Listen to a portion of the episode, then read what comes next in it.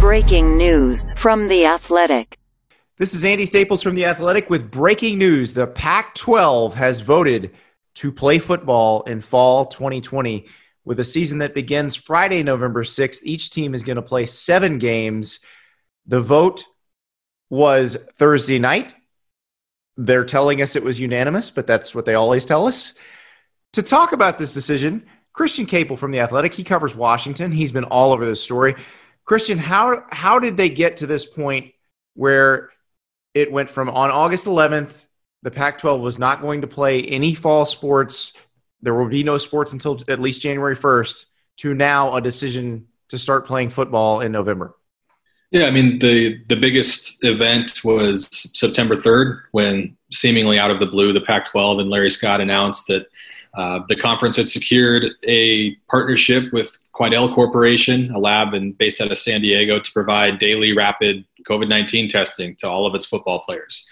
Um, when the, the CEO group, so the presidents and chancellors voted to postpone the season on August 11th, they outlined three primary concerns, and that was the lack of, of daily rapid testing, um, long term health effects, particularly the, the heart condition myocarditis, and just some of the uncertainties around that, and then also infection rates in Pac 12 cities. Um, some of those infection rates have subsided and then the the testing kind of took care of the other two concerns really that you know if, if you can test every single day meaning you can test the day of the game and get results back in 15 minutes um, that means you you can almost guarantee that nobody participating in a game is going to infect uh, an opponent or a teammate and if that's the case and you can guarantee that they're not infecting each other during practice or during play i think um, listening to what some of the doctors in the conference have said uh, that also alleviates some concern around long-term health effects. If, if you can eliminate the, the possibility that you know they're going to be maybe contracting covid-19 in, in your facilities or on the field of play. So uh, today's vote i think if there's any frustration it's that that testing partnership was announced september 3rd today's september 24th it took three whole weeks for the ceo group to get together and approve a path forward but um, the, the, the testing partnership really was the linchpin for all of this. Well, well, that's my that was my next question because if that was September twenty or September third, why did the Big Ten beat them back to a decision to play? And, and, I realize there's more to this. There were some state regulations that had to be dealt with. What exactly did the Pac 12 have to go through in the last week to get to this point?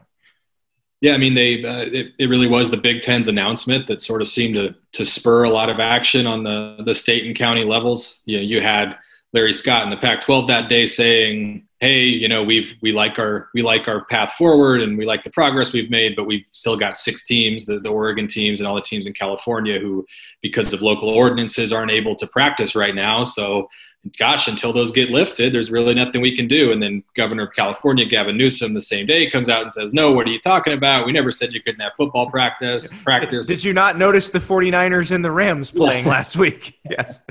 Except their um, their local health authority had said that for college athletics, cohorts of uh, six to twelve people were acceptable to, to work out, but no more than that. And I think there was some disconnect between what was allowed and the language and what you actually need to to conduct a full football practice in a game. So um, that got ironed out after a few hours of the Pac-12 uh, spending some time in the wrong kind of spotlight on on social media and such.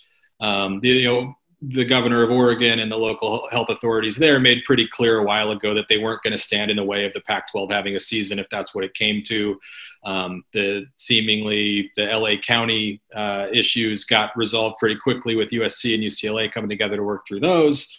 Um, I haven't seen any actual word on the Bay Area counties and whether that's going to be an issue or not. Obviously, the Pac 12 CEOs don't feel it, it will be. I don't think they would have moved forward approving a, a season if not. So, um, those are just some of the kind of some of the differences between the Pac 12 and the Big Ten figuring this out. What did the in, individual Pac 12 schools have to work through amongst each other this week? Because I know some of them wanted to start playing the weekend of Halloween, some of them wanted to start playing the weekend that they're going to start playing how was that discussion? You know, how did it evolve? Yeah, I mean, I think anyone who, who saw Bruce Feldman's story uh, when the last week or ten days ago or whenever that was, time seems to run together these days. But uh, there are, there have been some coaches anonymously express concern over uh, a six week ramp up timeline and saying that that's a that's a little bit too aggressive and that you know some of these coaches in these states they haven't been able to put their teams through the same level of workout since June 15th when um, players were allowed to come back for voluntary workouts on Pac-12 campuses. So uh, I, I, think there was some thought, obviously, that six weeks wasn't going to be enough. That you need more like eight weeks. Um, clearly, they reached a consensus. You know, I don't know if, if that was the coaches coming together to have their own conversations to say, "Hey, let's let's iron this out," or if that was uh, the ads lobbying the ceos saying no it's fine we can do november 7th just get it on the calendar we'll figure it out we, we can we can make this happen these guys are in good shape they're training year round um, you know jimmy lake washington's coach was on his he had his first uh, coaches radio show of the season last night and i know he had seemed like he was advocating pretty pretty strongly for November 7th, but said he they could certainly make October 31st work. So I think it just got to a point where hey, if if they can get a date on the calendar, um, I don't I don't think there were a lot of people in the conference who wanted to stand in the way of that ultimately. So they're going to play seven games, uh, six game kind of regularly scheduled season. Then there will be a championship game between the the two division champs and then you've got a challenge format similar to what the Big Ten's doing, where you're going to do some divisional crossover games as well on the same day as the championship game. Uh, what are you looking forward to this season? What, I mean, this is this is actually going to play football. So is it is it Jimmy Lake's first season at at Washington? Is it Oregon trying to defend the title? Is it is it Clay Helton? I don't even know if he's on the hot seat anymore at this point, but he he was going to start the season on the hot seat at USC. What do you think is the most intriguing storyline? Man, it's so hard to say. We spent so long like not actually looking at, you know, thinking about football or, or, or speculating about football. It's nice to get back to it.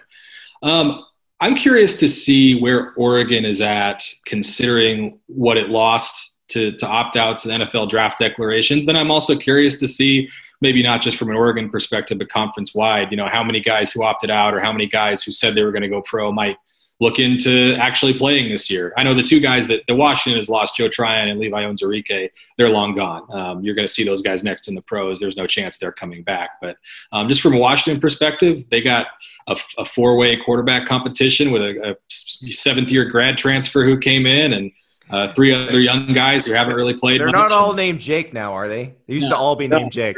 There's one Jacob left. One Jacob left. I, I, think one of their middle names might be Jacob, actually, but I might have to. I'll have to double check that. But I'm, I'm real curious, yeah, just to see a school like Washington and Oregon's in this boat too, with a new starting quarterback, a new for, uh, offensive coordinator, new system. They're going to have five and a half weeks, um, less than that, obviously, of, of full contact with pads, trying to install that offense and put reps on the right guys and figure out who their leader is going to be going forward running the offense. And I'm real curious to see how some of these first year quarterbacks and teams with first year coordinators look in week one. Christian Caple, thank you so much. And thank you for joining our breaking news coverage. Go to the Athletics new headlines section for much more on this story. And to get access to all of the Athletics Great Sports content, visit theathletic.com slash newspod, where right now you can join for just $1 a month. The Pac 12 is back all five Power Five conferences will be playing football in 2020.